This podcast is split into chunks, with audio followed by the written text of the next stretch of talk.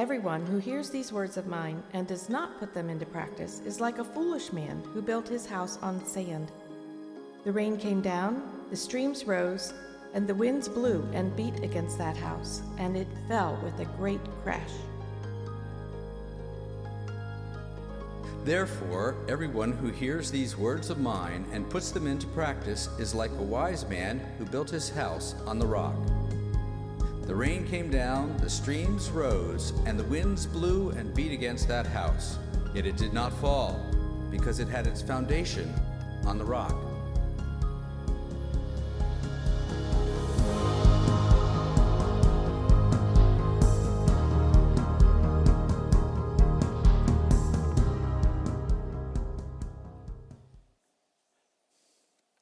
Well, good morning to each of you. We're going to dive right in to the scriptures. So I'm going to ask you to pull out your Bibles uh, or your, your phones, tablets, whatever you're going to use to bring up the scripture. You can go to the Bible app, which we are actually on the Bible app, the Holy Bible app. So if you want to go to the YouVersion, you can go in there into events, tap on events, and then when you get there, you can find LEFC. And if you tap on that, it'll show all the scriptures we're using this morning. And uh, so feel free to take advantage of that.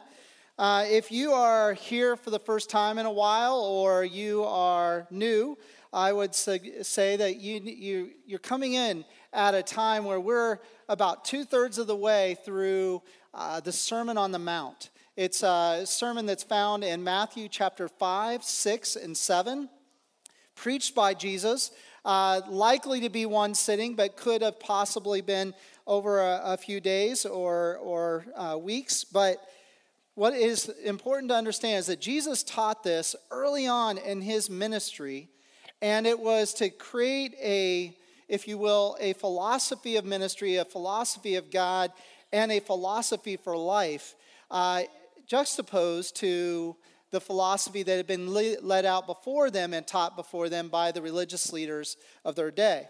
Uh, in Matthew chapter 5 in particular, it said that it, unless your standard of what you think is righteous rise above the Pharisees, then you certainly will not enter the kingdom of heaven. And that was an alarming statement in chapter 5 because the Pharisees were considered the most righteous among them. And so if their standard of righteousness does not it does not suffice for God, then what do you do?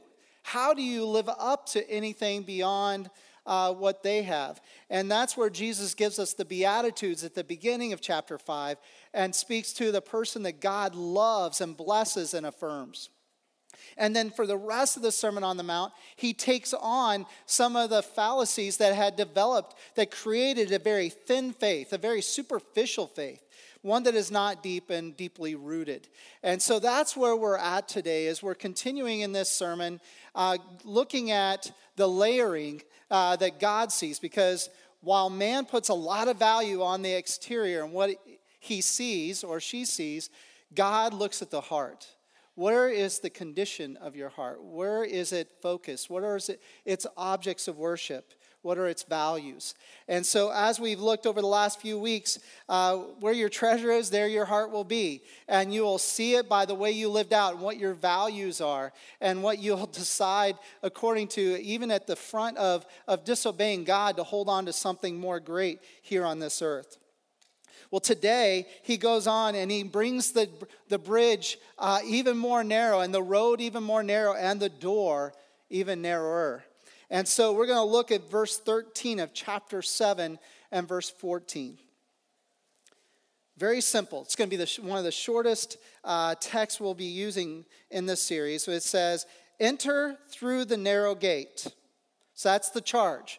We are called to enter through the narrow gate. For wide is the gate, and broad is the road that leads to destruction, and many, many enter through it. But small is the gate and narrow the road that leads to life, and only a few find it. So, wide is the gate, and broad is the road that leads to destruction. Many enter through it, but small is the gate, and narrow the road that leads to life, and few find it. So, I have a question for you eh, before we dive into understanding all the implications of what is said in those two verses. I want to know what road did you take to get to LEFC this morning? What road did you take? I, I, I flew over this campus uh, this past uh, during we were when we were constructing, and, and you'll see this picture of the aerial of while we were under construction. But you can see all the roads that lead to LEFC. Which way did you take? Well, it depends if you're coming from the south, Manheim Township, or if you're coming from the east in the Ephrata or Denver area, if you're coming from the west, Manheim, or if you're coming from southern Lebanon County, uh, you would have taken 501 down in. So the roads make sense, kind of. Now, if you come from where I'm from, the roads are a little straighter. So uh, this is a road that I might take to get home. Now, you can't really tell what state that is, but let me just say that in order to get to some place really, really good, sometimes you have to go through the state of misery, or otherwise known as Missouri.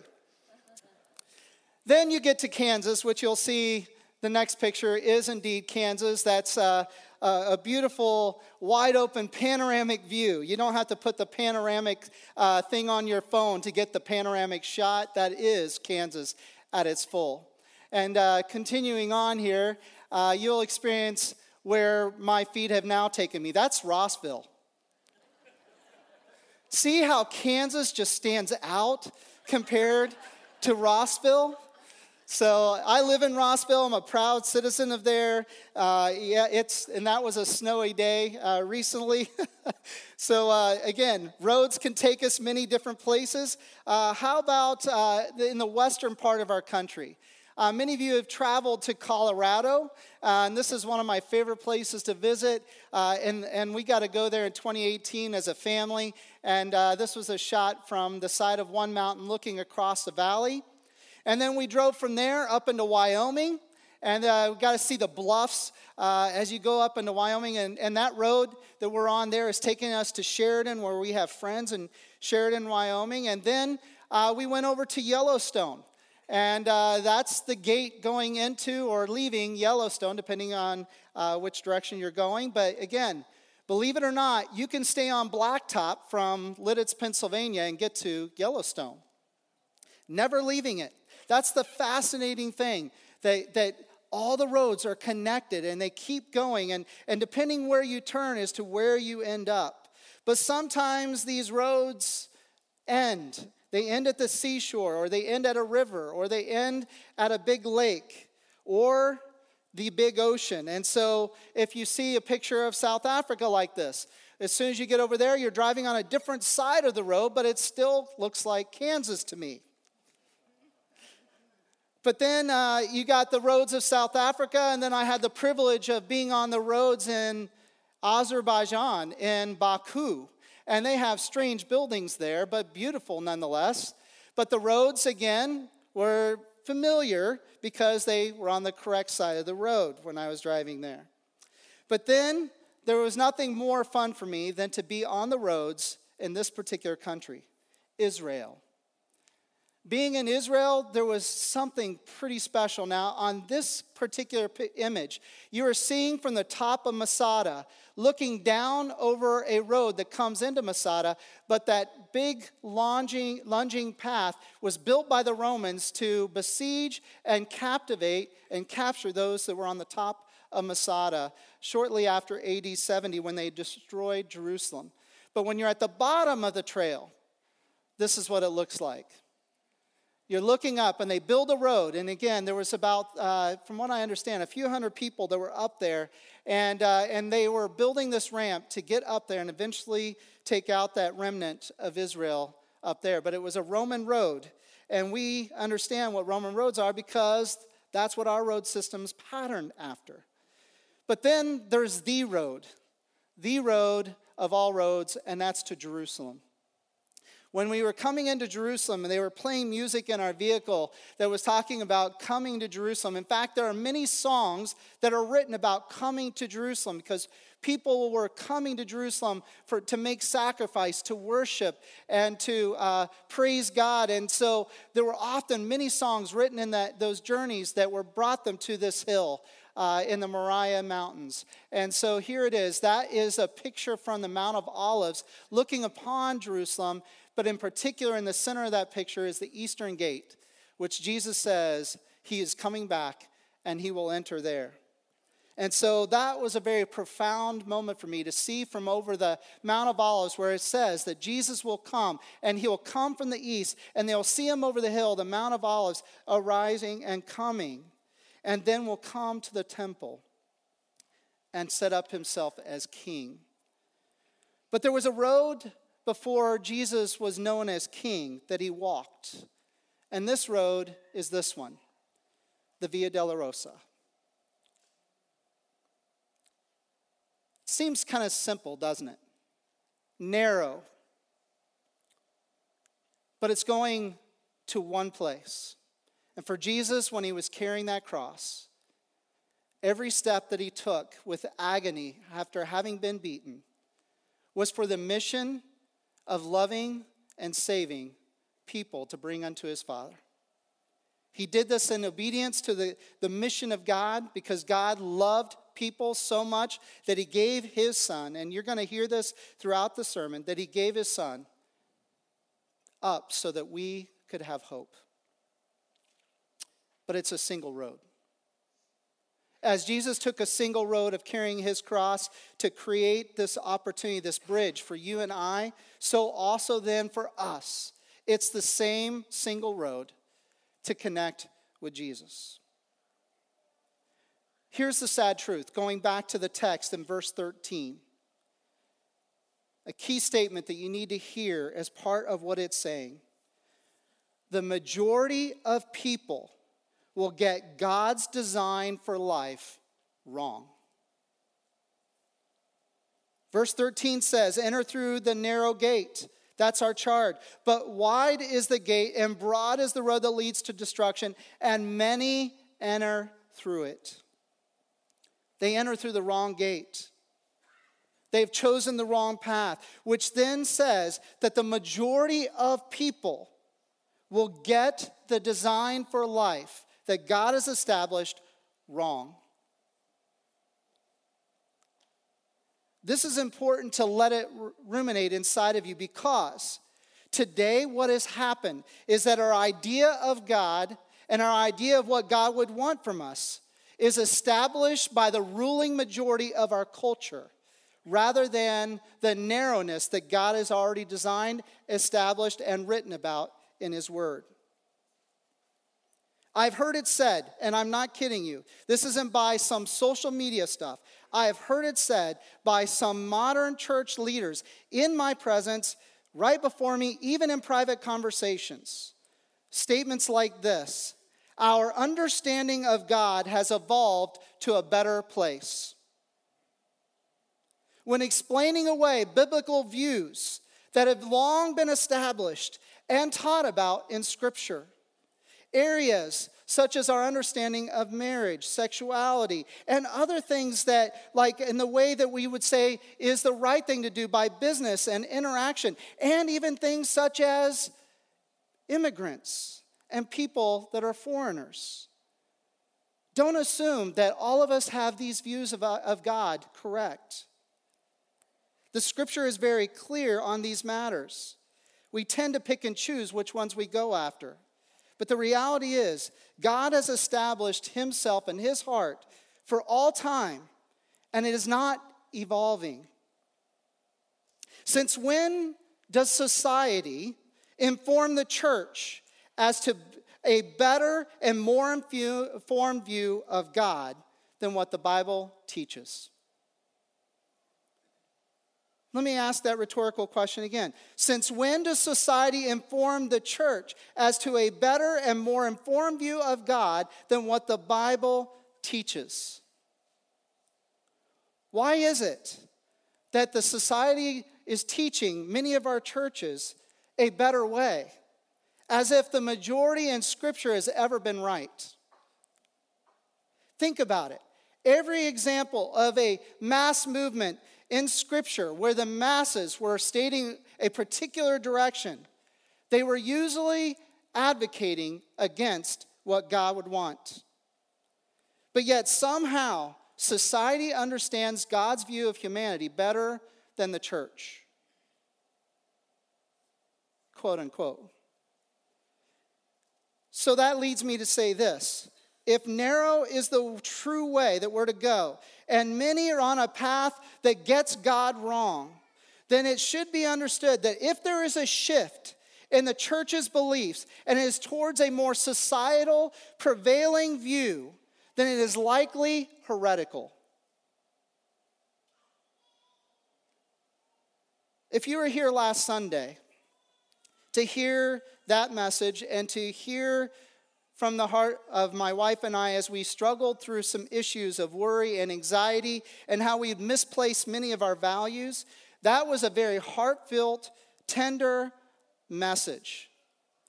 If you haven't noticed, this one's not there. Jesus is not giving a wiggle room. He's not massaging it. He's not making it easier. He is saying, no, Broad is the way, and many will go there, and it will lead someplace you do not want to go. And narrow is the way, and few find it, that is according to the values of my heart. So, if there is a shift in the church's beliefs, and is towards that which society would embrace more holistically, it's likely heretical. So, what are the values that establish a path, a road? What creates the building of a road? I had this question uh, that, that, that uh, uh, was said between uh, myself and, and a couple of our staff because we're trying to figure out where to paint the walking lines through our parking lot. In fact, I even had a conversation this morning with Don Hoover out on the parking lot. Where should we place these walking lines? Because the reality is, you guys will walk where you want to walk. We're just trying to figure out where to lay paint, right? To which one person who's not too far removed from college said, You know, good colleges figure it out. When they build a new building, they let the students make a path before they lay the sidewalk. Usually it's the most you know the, the most direct path that, that made from where they're going from one place to another and, and, and it's the easiest path right so, what are then the common principles that create the wide road? What are the principles that develop that? What is, what are they, what is it saying that, that most people say, that's a road I want to walk? Well, here's what I kind of found as I was thinking through this, and then even some of the reading I was doing. What are the common principles that, that create these paths and roads? First one, it's an American value primarily, but it is as long as you are happy. As long as you are happy. Or how about this? Love never says anything that is hard to hear or makes you feel bad.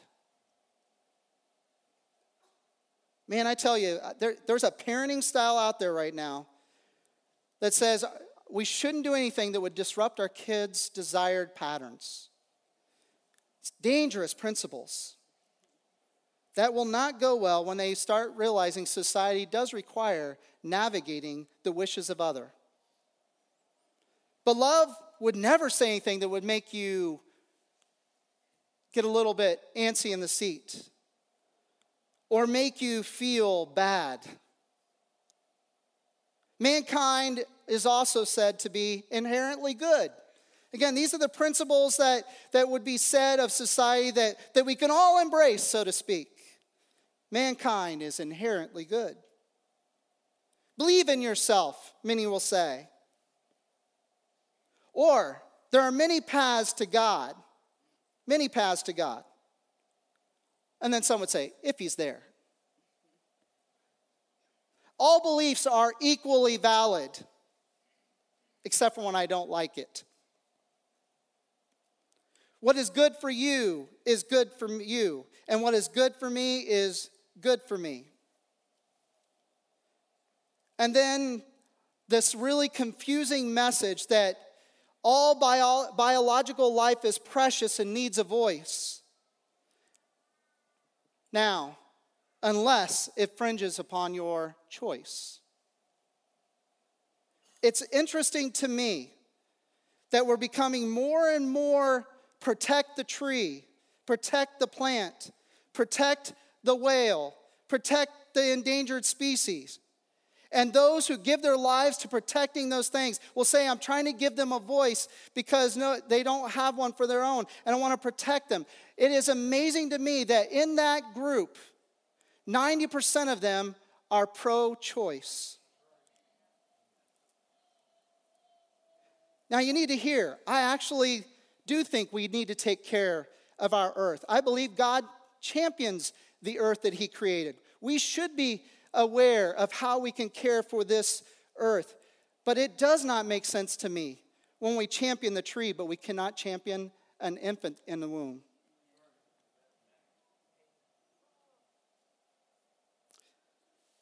Wide is the path. Wide is the path. Because inherent and wide is the path is this idea that each of us gets to establish that which we want for ourselves and what's best for ourselves. And it usually does not consider anyone else. That's why it's wide. And many are on it. And so, as I said at the beginning of this, the majority of people living on this earth will get God's view of life wrong. But it's also true that the majority of people on this path that is wide and has a broad gate will be destroyed as well. The majority of people on this path will be destroyed. Why do I say the majority? Because some will be rescued from it. But it is true for those who end their life on that path, there is an end that is not something to a desire. It says again, Jesus' words, for wide is the gate and broad is the road that leads to what? I want to hear you say it. Okay, it's not me, right? So if somebody's hearing this online, somebody is uh, hearing this on the radio, you need to know it doesn't. It's Jesus' word. Those who are on this wider path that thinks that the believes in the values I've just spoken of is on a path that will be destroyed and they themselves will be part of that destruction. What is interesting is that because this wide path is infiltrating the church, and the church is starting to say, We're, we're growing in our and evolving in our view of God, and we're understanding Him better, even if it's an affront to what Scripture says. What is happening? A natural effect of that is because you're redefining God, you're also going to redefine His wrath. You're going to redefine his view on judgment. You're going to redefine his view on his, his disdain for sin.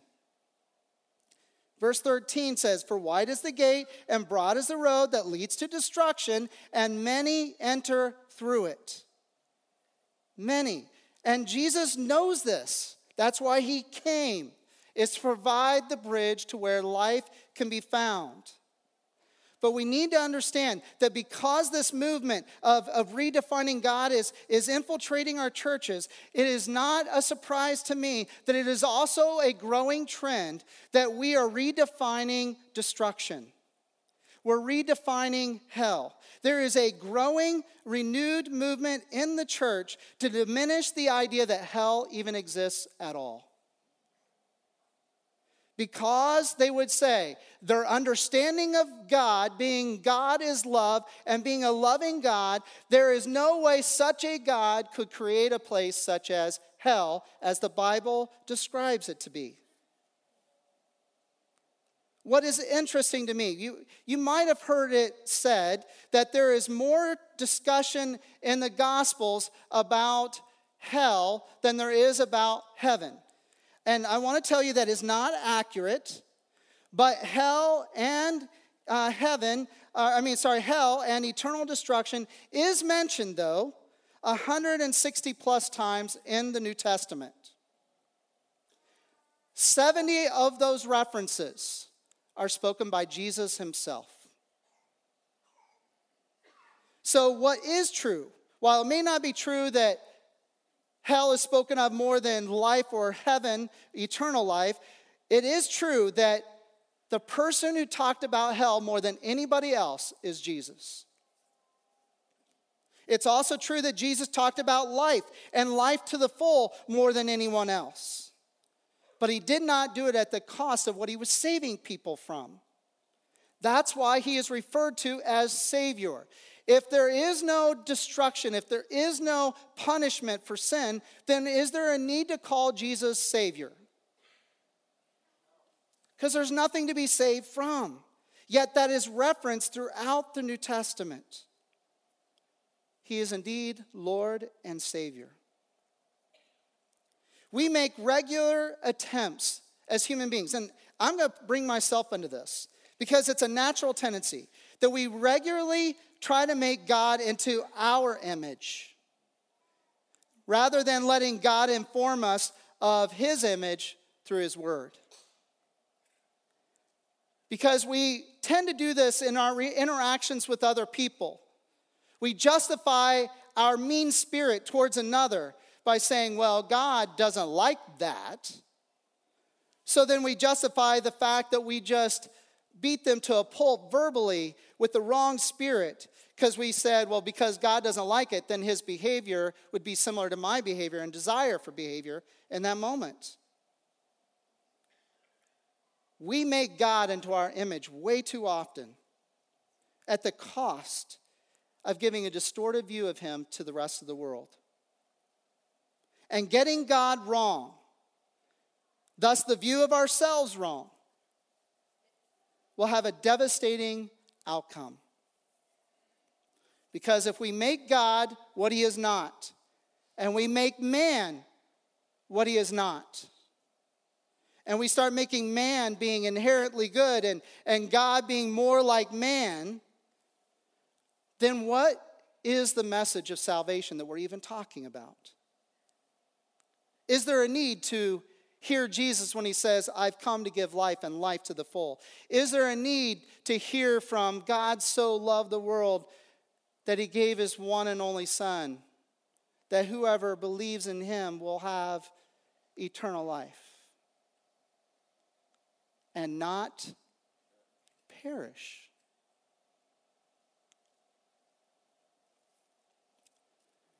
You see, there's a dangerous effect when we try to make the wide road the right road.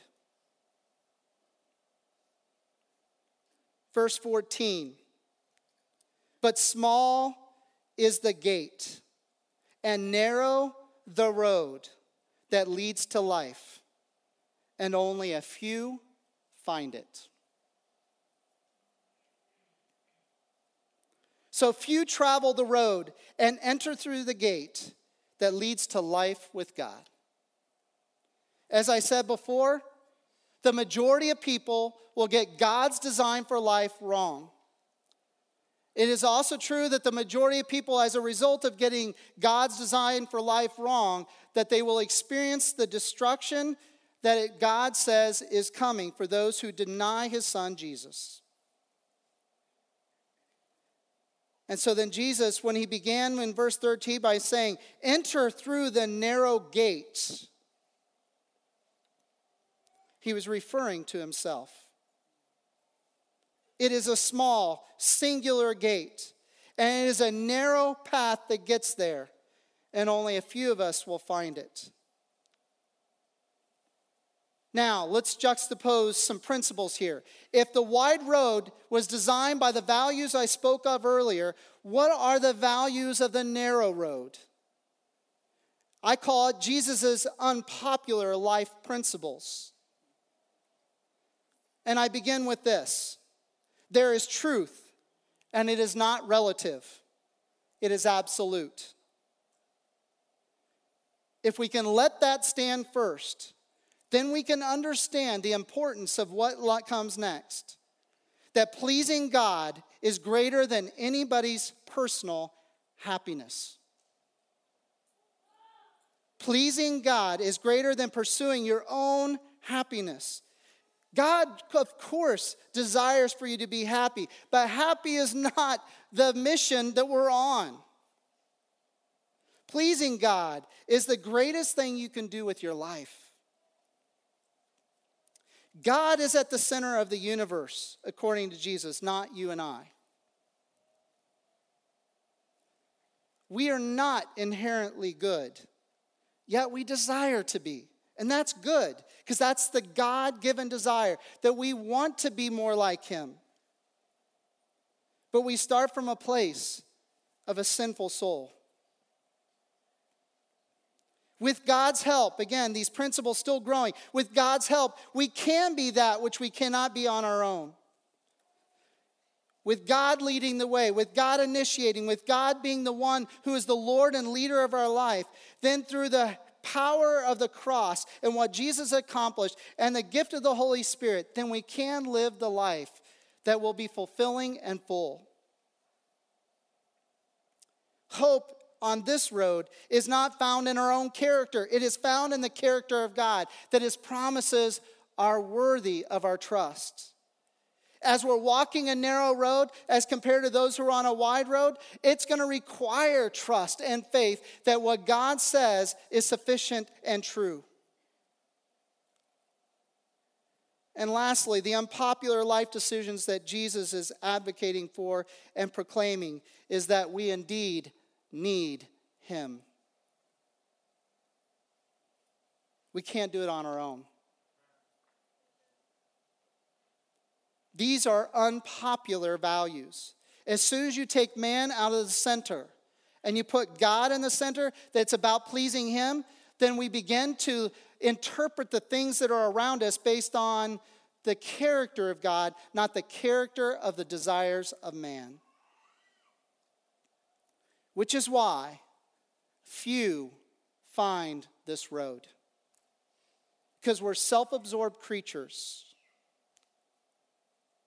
that think there's hope found from within. Each of us are our own Savior, capable of making it on our own.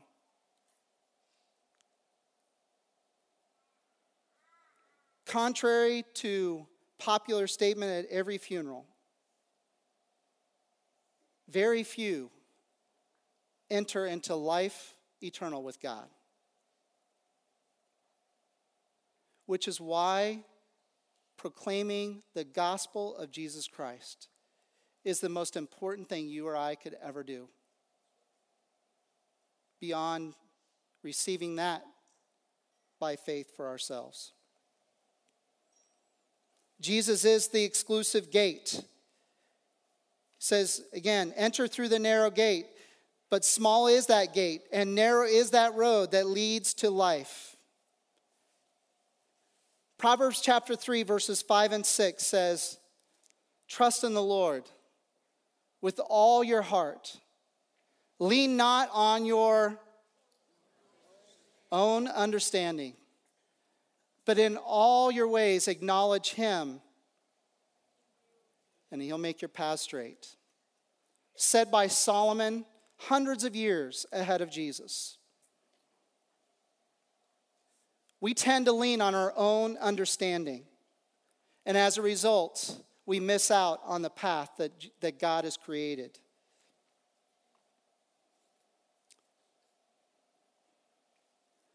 In Luke chapter 9 and in John chapter 10, Jesus says, I have come to give life and life to the full. He's not a killjoy. He is not somebody trying to make you feel like you're imprisoned. No, he recognizes that when you operate by the principles I spoke of earlier, that's a wider path. We, why is it that depression and anxiety and worry are prevalent among the wide path? Why is it that there's a sense of hopelessness? That when you consider all the fruits of the wide path, it is not a popular, desired end, but yet they continue to walk there. It's more difficult up front to yield your will to another. But when you yield your will to God and to his son Jesus, you'll find that life increases with value and time, and the fruit is so worth it.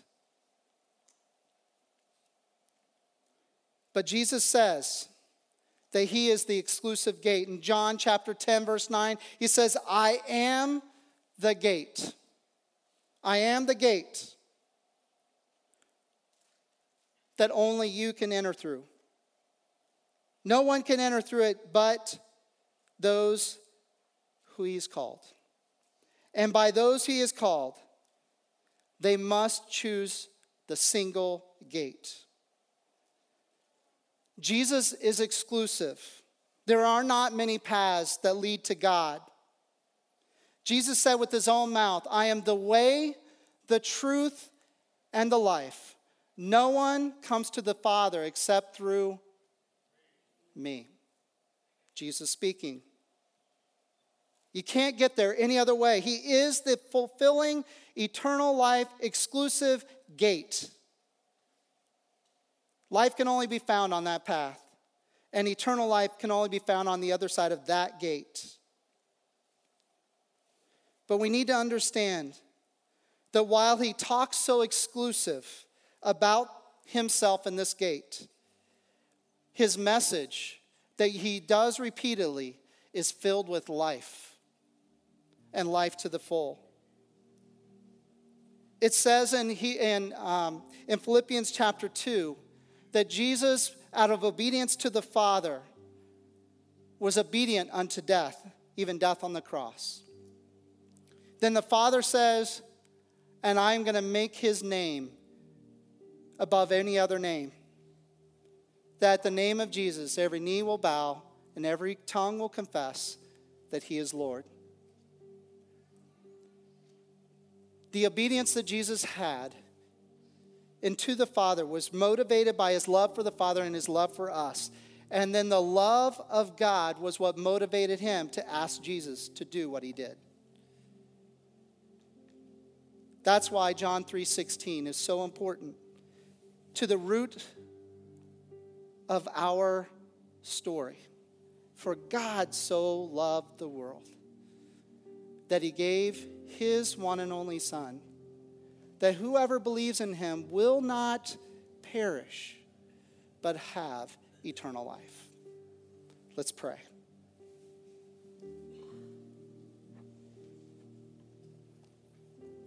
Jesus, we have tried to create other paths to become reconciled to the Father God.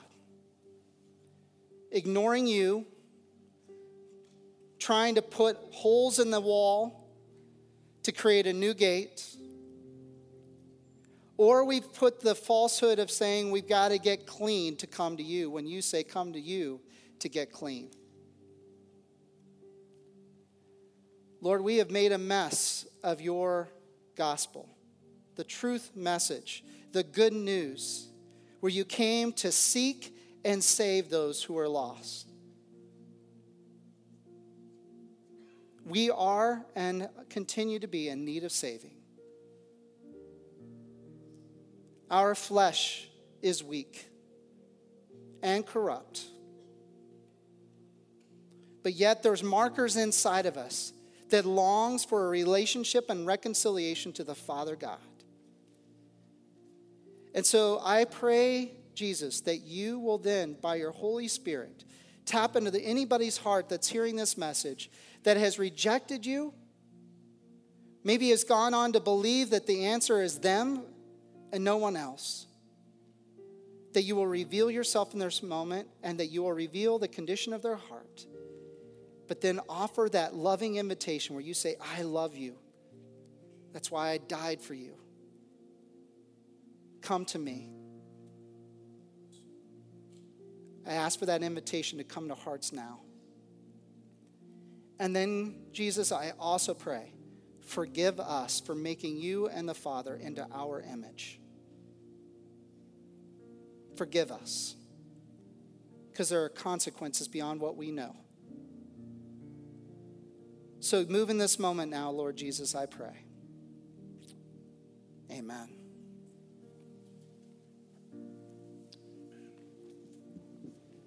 You stand with us?